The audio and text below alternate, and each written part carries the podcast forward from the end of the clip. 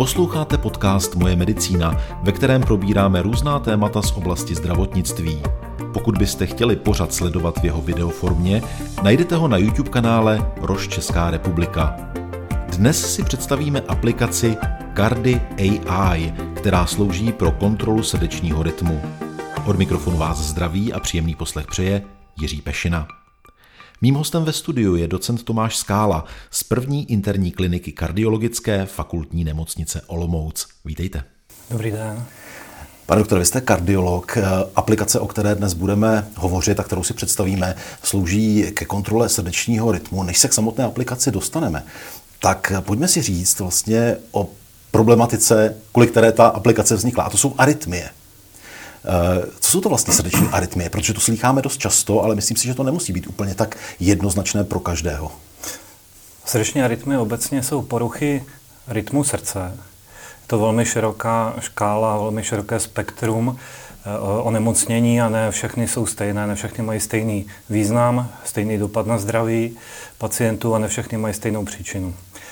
Těch arytmí, jak jsem řekl, celá řada a nejčastější dos, arytmie v dospělém věku je arytmie, která se jmenuje fibrilace síní a tu se asi my jako kardiologové zabíráme nejvíc a, a v široké veřejnosti asi nejznámější, ale rozhodně nejde o jedinou arytmii. Ten problém, který denně jako arytmologové nebo kardiologové řešíme, je, že u řady pacientů nevíme, jestli je nějaká arytmie přítomná, ať už je to fibrilace síní nebo nějaká jiná, a jestli potíže, které pacienti mají, jsou způsobené nějakou poruchou srdečního rytmu. Takže standardem, které v, který v ambulanci řešíme, je, že pacientům nasazujeme takzvanou Holter EKG monitoraci, kdy má pacient měření EKG objednané dopředu, pak na něj přijde nějakou dobu, většinou jeden den, eh, ale může to být i několik dnů. Ten holter nosí na sobě, jsou to takové lepky EKG, které má pacient pod tričkem, svedené do přístroje, který zaznamenává EKG. A eh, my se následně poté, až to pacient vrátí ten přístroj, tak se na EKG eh, e podíváme a sledujeme, jestli byla přítomna nějaká arytmie nebo ne. Pak si znovu pacienta pozveme a sdělíme mu výsledek. My jsme se zamysleli, jak už jste naznačil eh, v tom našem řešení, že je nějaké, nějaké nové, tak jsme se zamysleli, zdali by to nešlo udělat trošičku jinak. Jestli by pacient nemohl mít nějaký EKG měřící přístroj nebo zaznamenávající přístroj neustále u sebe a nemohl se tak EKG zaznamenávat průřezově, a po, po dobu celého roku, v podstatě kdykoliv bych chtěl a hlavně v době potíži. Že když si představíte, jak jsem se zmínil o tom holteru, tak ten si musíte vždycky objednat u lékaře. Pacient musí přijít za lékařem, a má ho na nějakou dobu. A jestli zrovna v tu dobu konkrétního měření neměl žádné potíže, jak má tak trošku smůlu, a e, my nevíme, jestli je pacient bez problému, anebo my jsme akorát na nic nepřišli. To naše řešení umožňuje pacientovi změřit si a zaznamenat EKG kdykoliv, kdykoliv a kdekoliv, za jakýchkoliv podmínek. To znamená, ta doba je tam velmi důležitá, mm. toho, toho sledování, monitorování e, srdeční činnosti, protože když přijde pacient na EKG, mm. tak to je velmi omezený e, čas, řekněme v řádu minut když dostane holtra, je to v řádu hodin až dnů, hmm. ale tady v podstatě u toho vašeho řešení to může být kdykoliv, dlouhodobě. Předpokládám, že je to i neobtěžující, takže mm, k tomu, aby vlastně pacient eh, měl nějakou motivaci se takhle eh, monitorovat, tak tam musí být určitě eh, nějaký důvod. To znamená, že ty arytmie mohou být nebezpečné. Pojďme si ještě předtím, než se dostaneme k samotné aplikaci, hmm. říct, v čem tkví vlastně nebezpečnost arytmí. Jak už jste zmínil, to EKG 12 slové standardní, když přijete do nemocnice, je opravdu jenom velmi krátký okamžik. Natočení standardního EKG 10 vteřin. V podstatě odpovídá tomu, když pacientovi šáhnete na puls, nárazově eh, chytnete, zdali je pravidelný, nepravidelný, rychlý, tak eh, obecně nemáte zas tak moc velkou šanci, že přijdete na arytmie, které se vyskytují občas. A arytmie, které se vyskytují občas, a arytmie, které jsou přitom třeba trvalé, mají třeba v případě fibrilace síní, ta nejčastější arytmie u dospělého věku, téměř zhodnou nebezpečnost. A ta nebezpečnost tady netkví jenom v tom, že je pořád arytmie, ale i když ji máte jenom občas, ať ji cítíte nebo necítíte, tak jsou téměř stejně nebezpečné. E, problém je právě v tom, že spousta pacientů arytmie necítí, a tak ani neví, že si mají EKG natočit nebo nechat EKG natočit. A obecně třeba u té fibrilace síní je to minimálně 30% pacientů, kteří arytmii nevnímají vůbec. A, ale to, jak říkám, neznamená, že by ty arytmie nebyly nebezpečné. Ta nebezpečnost tví zejména v riziku vzniku cévní mozkové příhody, je mrtvičky, lidově řečeno. A, a taky je třeba fibrilace síně spojená se srdečním selháním, výrazně s vyšším mm, rizikem vzniku, mm, s vyšším počtem hospitalizací, jednoznačně zvyšuje nemocnost a celkovou umrtnost pacientů. A co se úplně ne až tak ví, často je, že eh, taky vede eh, u řady pacientů ke kognitivní dysfunkci, tedy k časnému vzniku demence.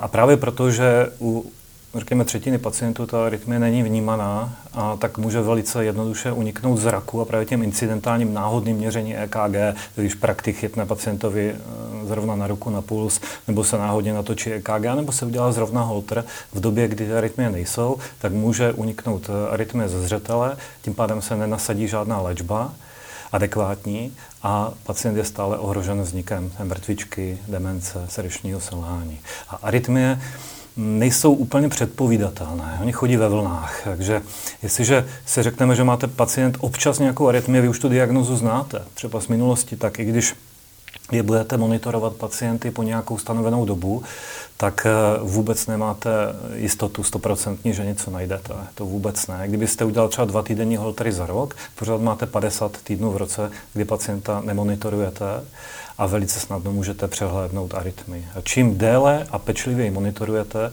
tím více téměř lineárně narůstající četností eh, navýšíte četnost detekcí arytmie. Ještě jste, pane docent, hovořil o tom, mm. že někteří pacienti arytmii vnímají, mm. jiní ne. Mm. Jaký popisují ti, kteří ji vnímají? Jaký, jaký pocit zažívají? Záleží na tom, jaká arytmie to je. U fibrilace síní nejčastěji popisují rychlý nepravidelný puls, nebo takzvané palpitace, bušení mm. srdce. Eh, velice často ale rovněž popisují pouze nevýkonnost, dušnost, eh, třeba to, že už nestíhají udělat takovou námahu jako dřív. To může být občas, může to být už třeba i setrvalé tento stav. A eh, u arytmí, které jsou trošku jiného typu, popisují pacienti přeskakování srdce, pocit tíhy na hrudi, občas nějaké motání hlavy, a, a nebo náhle vzniklé bušení, které najednou jede velice rychle srdce a pak třeba náhle skončí tak každý, kdo nás teď sleduje nebo poslouchá a něco takového zažívá, mm. tak v podstatě by to neměl podcenit a minimálně nějakou konzultaci úvodní eh, by měl s lékařem absolvovat. Palpitace, ten pocit bušení srdce jsou jeden z nejčastějších symptomů, eh, které eh, pacienti, pacienti uvádí u praktického lékaře. Takže jenom to, že člověk jednou za čas vnímá to, že mu na, přeskočí srdíčko, jenom něco škobrtne, tak to asi nás nemusí úplně tak strašně znepokojit. Ale pokud máte jako pacient občas pocit, že jste dušnější, že třeba už nezvládáte tu námahu jako dřív, že vám občas tak zvláštně rychle, divně ševelí, chrastí u srdíčka, tak byste to určitě podcenit neměl. A to zvláště, pokud máte za sebou anamnézu nějakých chorob, jako třeba vyšší krevní tlak nebo cukrovka a, nebo třeba to srdeční selhání, tak eh, určitě v tom případě je velice eh, dobré mít se na pozoru, abychom se vyvarovali komplikacím, jako je třeba ta mrtvička. Tak pojďme k samotné aplikaci mm. Cardia AI, protože, jak jste řekl, je tam ta nutnost toho dlouhodobého sledování. Eh, když si tady to člověk řekne, chtělo by to něco, tak to mhm. každý z nás kolikrát vysloví za život, mnohokrát. Ale udělat ten první krok je, je, je asi nejdůležitější. Jaký byl první krok v případě této aplikace? Co jste museli udělat jako první, abyste ji vlastně začali realizovat? Aby vzniklo řešení, které je jednoduché a které opravdu každý může eh, doma použít no, první, libosti. První krok je obecně uvědomit si, co vlastně chybí. Eh, když, když jako arytmolog vidím pacienta, v té arytmologické poradně, tak buď za mnou přijde pacient jenom s holtrem, a to má všechna ta úskalí, která už jsem říkal. To je hlavně tu nedostupnost v průběhu roku, anebo za mnou přijde pacient mladší, poučenější, s chytrými hodinkami, který možná mě ukáže nějaké PDF vytištěné s 30 vteřinovým záznamem EKG, kde já nevidím absolutně žádný kontext, nevím, co během té doby dělal, co měl na EKG předtím, co měl potom. Občas mě zavalí pacient 20 takovými PDFky a už u desátého nemám chuť se podívat na jedenácté. A my jsme si říkali, že by bylo úplně skvělé, kdyby eh, byl na trhu dostupný nějaký přístroj, který by pacient měl k dispozici doma v šuplíku nebo někde v kabelce, mohl si EKG natočit doma, eh, bylo to naprosto user-friendly, jedním tlačítkem na mobilu nastartoval celé natáčení EKG a mohl hlavně přitom dělat úplně cokoliv při tom natáčení EKG, protože třeba u chytrých hodinek si chcete natočit EKG to na 30 vteřin a nesmíte se ani pohnout. Ano, trochu vám sjede prst a musíte začít Přesně tak, sjede prst a nevíte, buď se měření úplně ukončí, anebo nevím, jestli zrovna nemáte fibrilaci komory, jste mrtví na zemi, ale většinou sjede prst. Ale uh, u uh, přístroje, které, nebo zařízení, které by bylo optimální pro běžného pacienta, tak by mělo jít o přístroj takový, který si pacient na sebe nasadí a může dál cokoliv. Včetně sportu, včetně třeba domácích prací, včetně toho, že může chodit a obecně na to může zapomenout, že na sobě něco má. A aby to měření trvalo 30 vteřin, ale třeba 30 hodin. Je to úplně jedno. A e, optimální by rovněž bylo, aby nebyli kardiologové nebo potažmo lékaři zahlcováni další prací a nějakou analýzou rytmu, tak aby veškeré EKG bylo vyhodnocováno samostatně a úplně automaticky a lékař tak měl tak na stříbrném podnose už připravený výsledek, kompletní analýzu a ještě třeba úplně s doporučením, co má dělat. Takže my jsme eh, nejdřív eh, procházeli všechna možná nositelná zařízení, která by byla jednoduše použitelná, která jsou na trhu dostupná.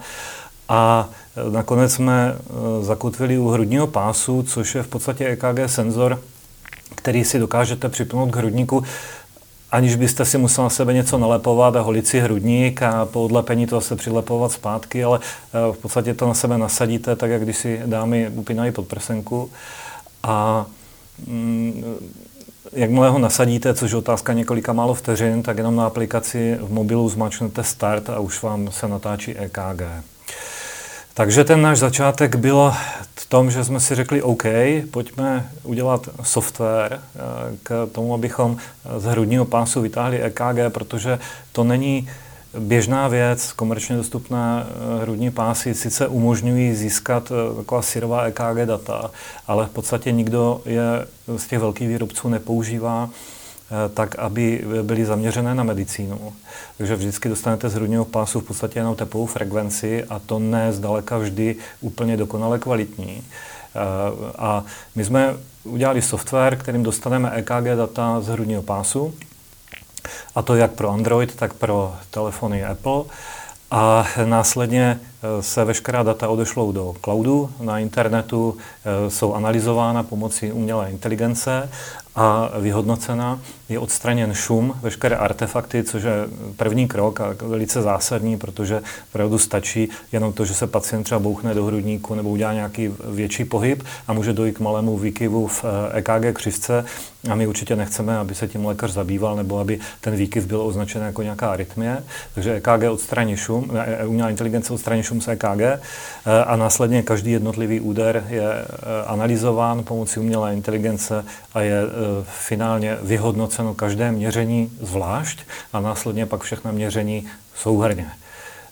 Takže v okamžiku, kdy se najde nějaká arytmie, tak může být lékař promptně informován notifikací, například mailem o tom, pozor, váš pacient měl závažnou arytmii.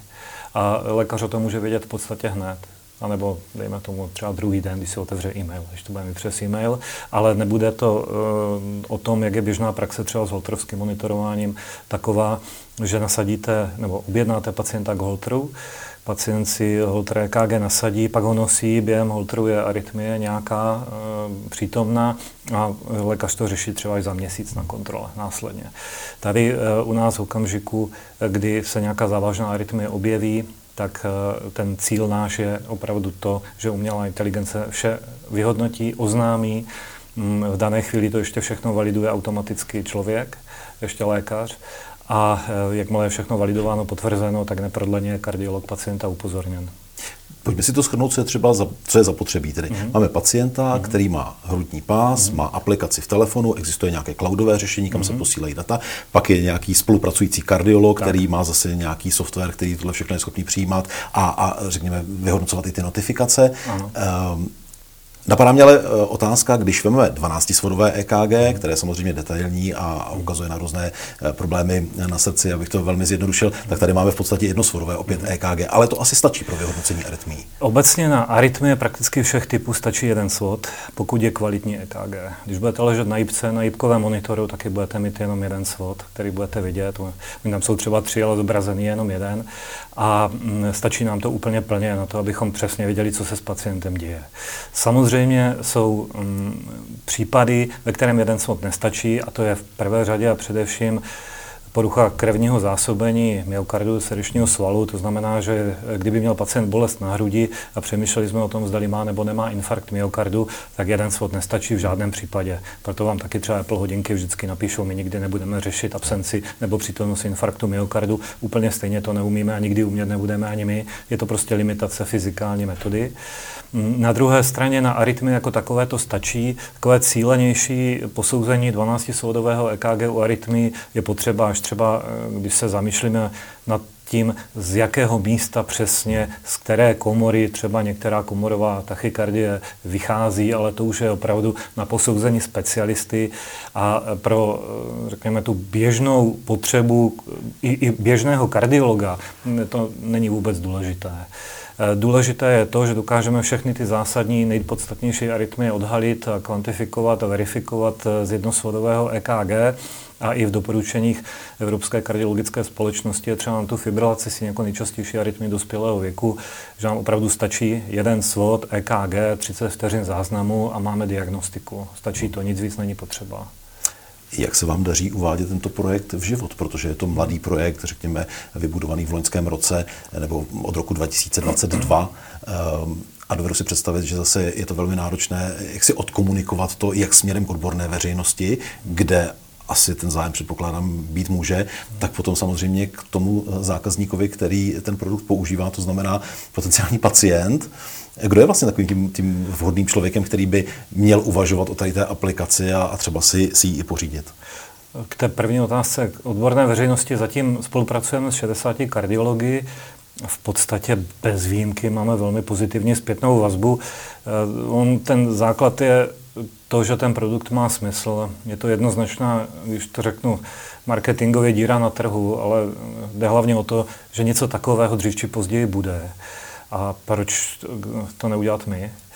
když víme, co chceme, co potřebujeme a ta eh, potřeba je jasně daná eh, ze spodu přímo od kardiologů, že opravdu chceme vědět, když za mnou přijde pacient běžný, tak je úplně fantastické, když já vidím, jaké EKG měl v posledních měsících téměř každý den, jakou měl tepovou frekvenci, kolik měl arytmii, kolik měl čeho a já třeba jedním pohledem mám úplně daleko větší přehled o pacientovi. Eh, když už se nebavím jenom o stanovení diagnózy, ale i když třeba diagnózy vím, tak eh, opravdu mě stačí jeden pohled eh, na, na ty křivky kardie a já záznamy a vím toho pacientovi svém mnohem víc než dřív. Stran pacientů rovněž s tím není úplně extra velký problém, záleží na tom, jak se to pacientovi vysvětlí. Jestliže se řekne, pozor, můžete mít poruchy srdečního rytmu, které vůbec nemusíte vnímat, ale můžou být nebezpečné. A zrovna ve vašem případě, protože jste přece jenom už nějakým způsobem nemocný, tak když je budete mít a my to neodhalíme, tak můžete být mnohem více nemocný. Hmm. Vemme si příklad třeba pacientů, kteří prodělali ischemickou cévní mozkovou příhodu a u kterých se nenašla arytmie, která za to velmi často může, tedy fibrilace síní, tak tito pacienti, když neodhalí toto arytmie, tak nejsou léčeni léky na ředění krve, takovým větším ředěním krve, antikoagulancí. A e, pokud ale fibrilaci síní mají a vy jste na to jenom nepřišli, tak je velká pravděpodobnost, že se jim celní mozková příhoda objeví znovu a ta recidiva má obrovskou šanci, že pacienta zahubí nebo ho trvale invalidizuje. Takže jenom to, že my přijdeme na to, jaká arytmie eh, je přítomná nebo není, tak může pacientům zachránit život.